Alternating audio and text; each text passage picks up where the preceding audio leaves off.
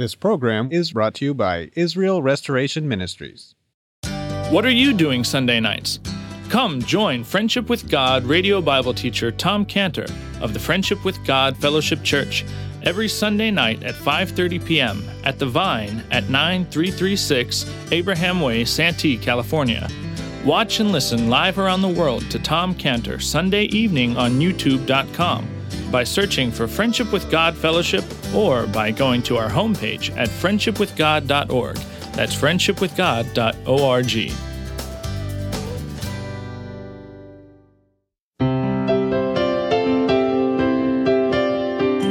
Welcome to Friendship with God with our Bible teacher Tom Cantor. Today's message and previous messages can be listened to or downloaded for free at friendshipwithgod.org. Friendshipwithgod.org.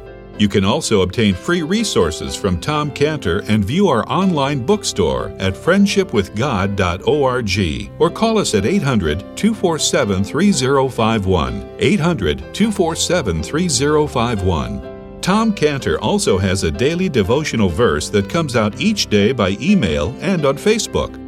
To receive this small daily devotional verse that Tom Cantor puts out, you can sign up at friendshipwithgod.org, friendshipwithgod.org, or find Tom Cantor on Facebook by searching for Tom Cantor and Friendship with God.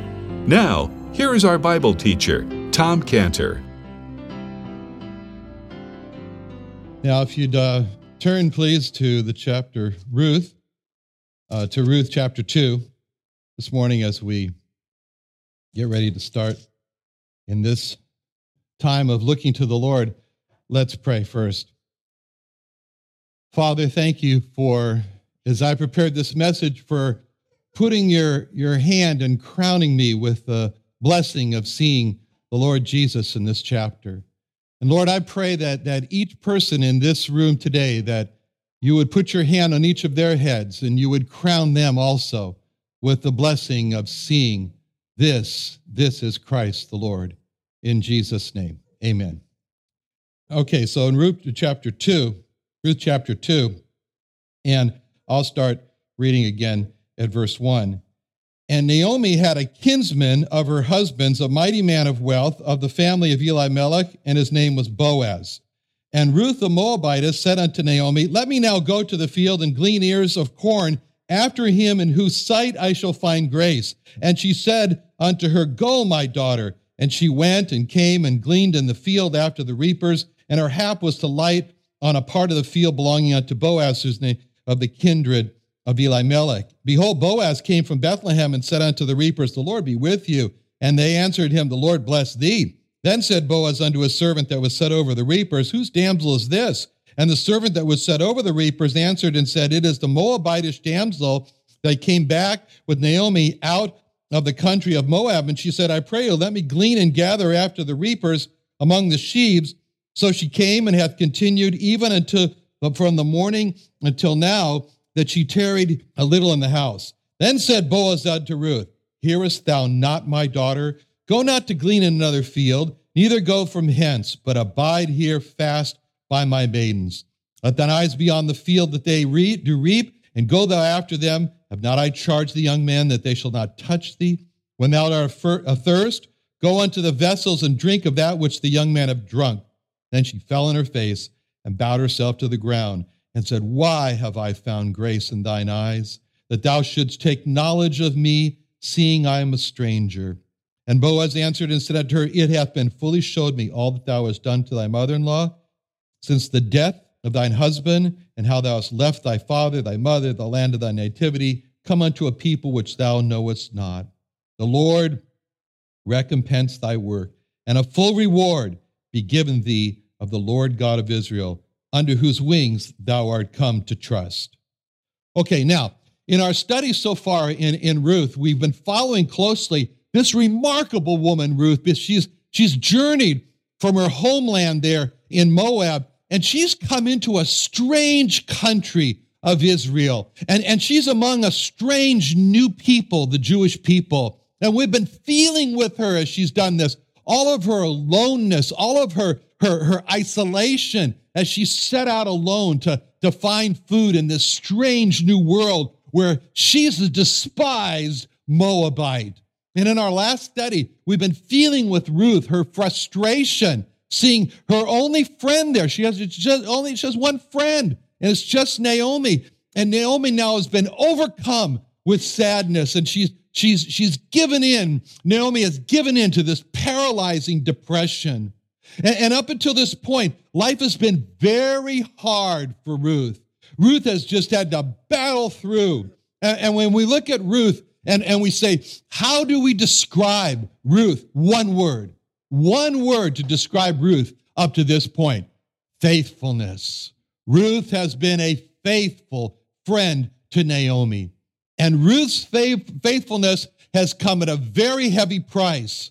And from here, we're in the life of Ruth. And so we look back from this point and we would say, yes, we can see that that chapter in Ruth's life could be called the price of faithfulness. She's paid a heavy price. And for Ruth, it's been the price of faithfulness. But now the tide is going to change for Ruth. And she's about to start now a new chapter in her life. And this new chapter we can title The Reward of Faithfulness. And that's a new chapter in her life. And it starts with these words in verse 8 Then said Boaz unto Ruth, Hearest thou not my daughter? Go not to glean another field, neither go from thence.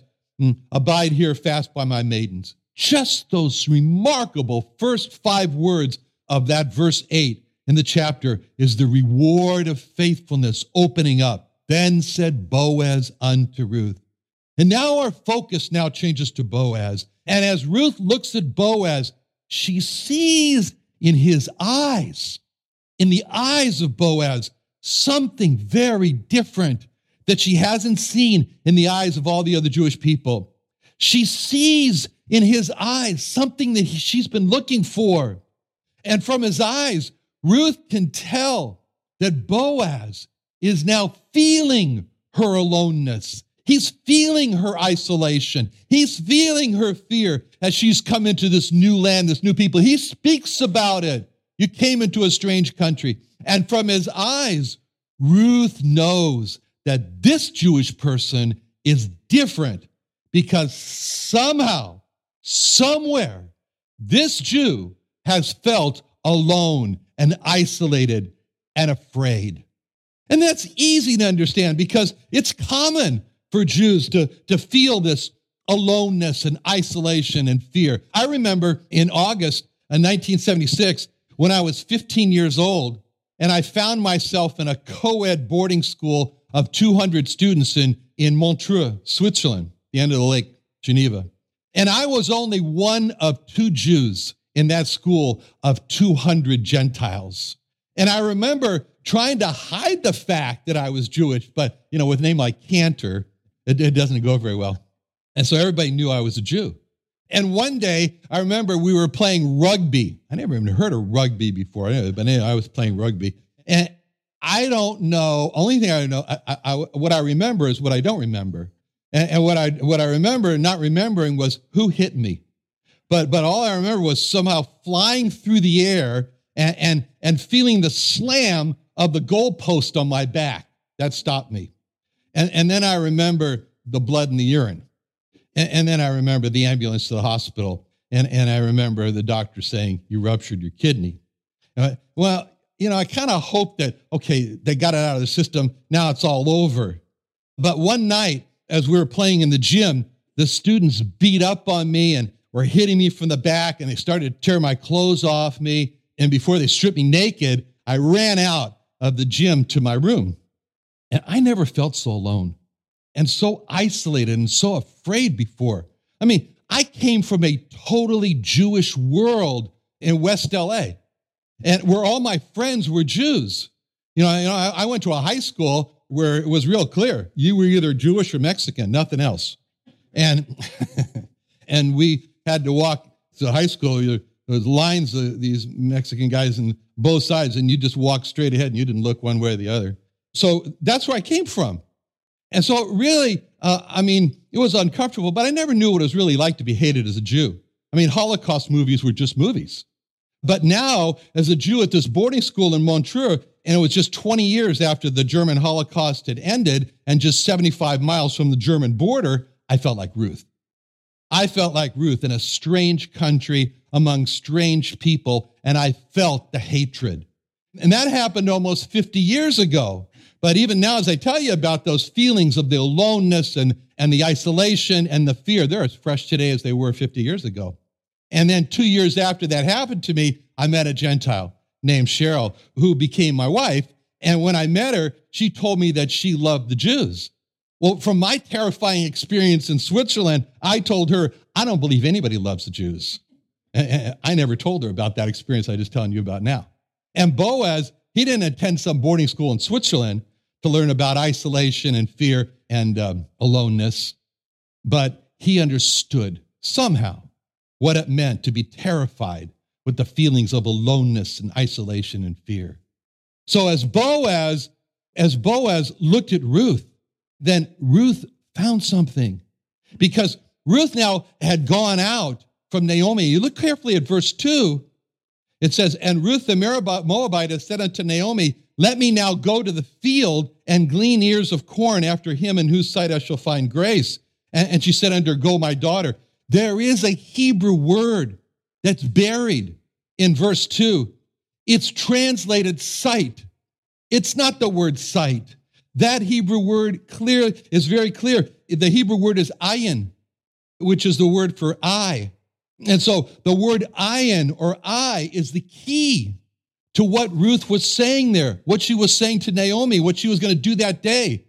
Because when we read in verse 2, the word ayin, the word I for ayin, it reads like this in verse 2 And Ruth the Moabite said unto Naomi, Let me now go to the field and glean ears after him, in whose eyes eye shall find grace.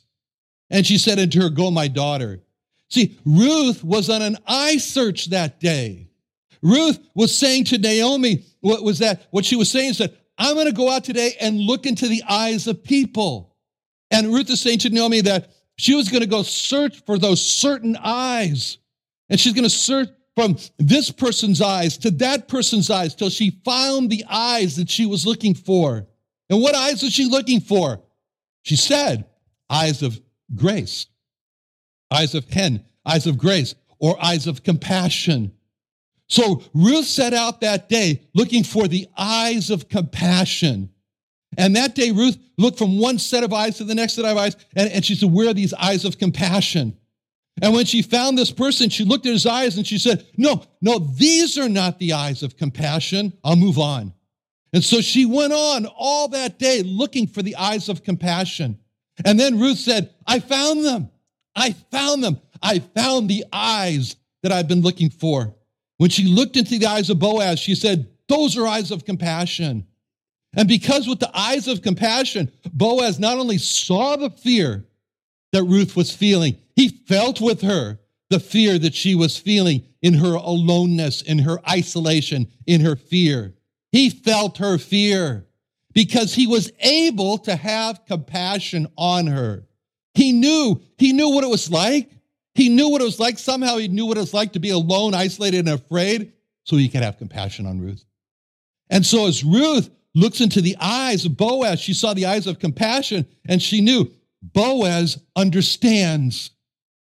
And, and she knew that, that she would find what she said she'd find in verse 2 I'll find grace. And she found grace, or another word, mercy. She found mercy. And she told, she told Naomi that. She said, I'm going to go find those eyes, and those eyes are going to result in mercy.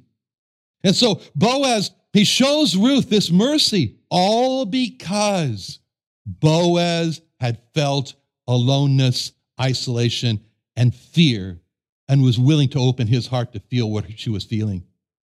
That's the picture that's the picture of Boaz looking at Ruth with those eyes of compassion. And when we look at that, we can see in Boaz the Lord Jesus Christ. Because same eyes of compassion, as it says about him in Hebrews 5 2, about the Lord Jesus Christ. Who can have compassion on the ignorant and on them that are out of the way? For that he himself also is compassed with infirmity. Who can have compassion? Hebrews 5 2. We're told the point of this verse is the who can have compassion. Or, or we could say, who can have the eyes of compassion? Who could have those Boaz eyes of compassion? See, this verse tells us that, that what's going on here is the Lord Jesus looks with the eyes of compassion. It tells us how the Lord Jesus is able to look with the eyes of compassion. See, for the word in compassion here, it means to reasonably bear with or to sympathize with. And so we're told that the Lord Jesus has compassion on two descriptions, two types of people. He says two, two descriptions of persons. He says, first, they are described in Hebrews 5 2, who can have compassion on the ignorant. See, the word ignorant is the word that we get agnostic from, agneo, which means not knowing. So it's those people who just don't know. It's those people who don't understand what's happening to me. They are confused about what's happened to them. They don't have it all together. They may know all the scripture verses to get them through, but it's not enough. It's not enough because they don't have it all together. They really don't understand what all these hardships in life are all about. But what they do understand is the second description of them, which is the, the description where they know they are out of the way out of the way. He, Hebrews 5 2, who can have compassion on the ignorant and on them that are out of the way. See, hardships ha- have for some come with such a force that they don't know why all this has happened, but they know that somehow they're out of the way. See, on them that are out of the way, they feel that they're out of the way because they feel like they're sheep described in Isaiah 53 6. All we like sheep have gone astray. All we like sheep have gone out of the way. We've turned everyone to his own way, which is out of the way. And they feel out of the way because they feel like a sheep that's gone astray. They, instead of turning to God's way, they've turned to their own way and they're out of the way. They, they know that they're out of the way and they're broken because some are broken with a broken heart because they've invested their heart into a relationship and that relationship broke and when it did, all they knew is that they were out of the way, broken because of a broken heart. They invested in a relationship based on trust, and the trust had been betrayed. And they don't know what's going on, and they feel ignorant about, about why or how their relationship got broken and their, their friendship got broken. But they know that because of their weakness, they don't have a friendship anymore. And, and they look at others who have close friends and they just feel all the more broken and out of the way because their friendship is broken. And some are broken, some are broken with a broken marriage. They had all their hopes centered on the love of their life, who became the spouse of their life. And they felt so secure as they had emerged from a life of being alone to a life of being together. But somehow they couldn't fix those marital problems. And finally, it all spun out of control. And the hopeful decree that they heard, I now pronounce you man and wife, turned into a despairing decree of, I now pronounce you divorced.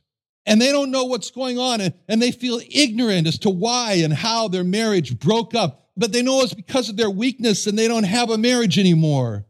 And they look at others who are happily married and they're not broken, and they just feel all the more broken with a broken future because they feel out of the way because their marriage is broken. And some are broken with a broken body. They invested in the health of their body. Oh, they watched their diet. And every day they watched their weight. They got on the scales and they adjusted what they ate that day to keep their weight stable. And they planned their diet by reading food labels. and they kept their cholesterol and their uh, and their LDL down. And they watched as they what HDL goes up, and they worked out at the gym, and they read books, and they subscribed to magazines like Life Extension, and they were looking at what they eat, what they should not eat, and how to stay healthy. And and after all that, and they've gone to the gym and everything, they've gone to the doctor and they've heard the most terrifying words: "You have cancer," or "You have coronary artery disease." And they don't understand how this could be happening to them. And, and at first they just thought it was a bad dream, but that they're going to wake up from, but it's not a bad dream. And they're all lost to understand. And uh, how could this be happening? They don't know what's going on. They feel ignorant why their health is broken, because they don't know. They look at others who are healthy and they're, and they're not broken, and they feel all the more broken. With a broken future, they feel out of the way because their body is broken. And some are broken with a broken mind. They've always had an active mind. They read a lot, they listened, they analyzed, they took pleasure in just thinking. And they could remember what others forgot. Their mind was sharp, their mind was clear. But now they're frustrated at not being able to remember the simplest things. And they, they no longer can think like they used to. And they don't know what's going on, and they feel ignorant as to why and how their mind got broken. They know they're getting older, they're with age. That's what happens. Minds deteriorate with the bodies, but they can't accept it's happening to them. And they don't know how they lost that healthy mind. They don't know, but, but they look at others with a sharp, with a, with a strong mind, and they're not broken, and they feel all the more broken because their mind is broken. And, and some are broken because broken finances. They worked hard. They carefully saved for the future. They watched what they spent money on. They paid all their, the insurances that they had to pay for, and they thought they'd be protected. They invested their money in stocks that were supposed to stay safe, but somehow something happened to their portfolio, or there was an unexpected disaster, some illness they had to pay for, some out of pocket expense. Water in the house that shouldn't have been in the house, a broken pipe. Water not in the house that should have been in the house, a broken well. And for any number of reasons, they find themselves with no money. Their savings have dried up. They have a mountain of bills. They don't know what's going on. They feel ignorant as to why and how they lost all their money. They think back in the past and if I only would have, and if I would have, not, and this. Uh, and they look at others who are financially strong and makes them feel all the more that they're broken with broken finances. They feel out of the way. And some are, some are broken with a broken conscience because they've tried to live by the golden rule. They tried to live good. They tried to be kind and good to others, but temptation, it was just a little too strong. And they knew it was wrong to, to steal and, and they knew it was wrong to steal that watch from that shop or steal that time from that boss or push that girl, push that girl that night to impurity or, or to look at that pornography or, or to vent their anger with sharp words and, or, or, or just try some of those drugs. But the thought was too enticing. The thought was too entertaining. Somehow they thought, just an act, but somehow the enticing act has become now an addiction. And now they don't know what's going on. They feel ignorant as to why this could happen. They, how am I trapped? They say, well, I'm trapped. I'm trying, I'm trapped trying to hide what I've done and who I am and what I'm doing. But I know I'm broken with a conscience that's weighed down with guilt and shame. And they look at others who got their seem to have their lives together. They're not weighed down with guilt and shame. They're not broken, and it just makes them feel all the more broken and feel out of the way because they're trapped in a routine of sin. And so when Boaz looks at Ruth and her situation, Boaz sees a person that's broken in her aloneness and her isolation and her fear. And as Boaz looks at Ruth, he sees a Moabite in a strange country among a strange people. And Boaz sees in Ruth a person who was out of the way compared to the rest of the Jewish people. And he was able to have compassion on her. And when the Lord Jesus Christ looked at us, when he saw us like Ruth, he saw us in our weakness. He saw us in our brokenness. He saw us in our aloneness, in our isolation, our fear. He's able to have compassion. Why was the Lord Jesus Christ able to have compassion on us?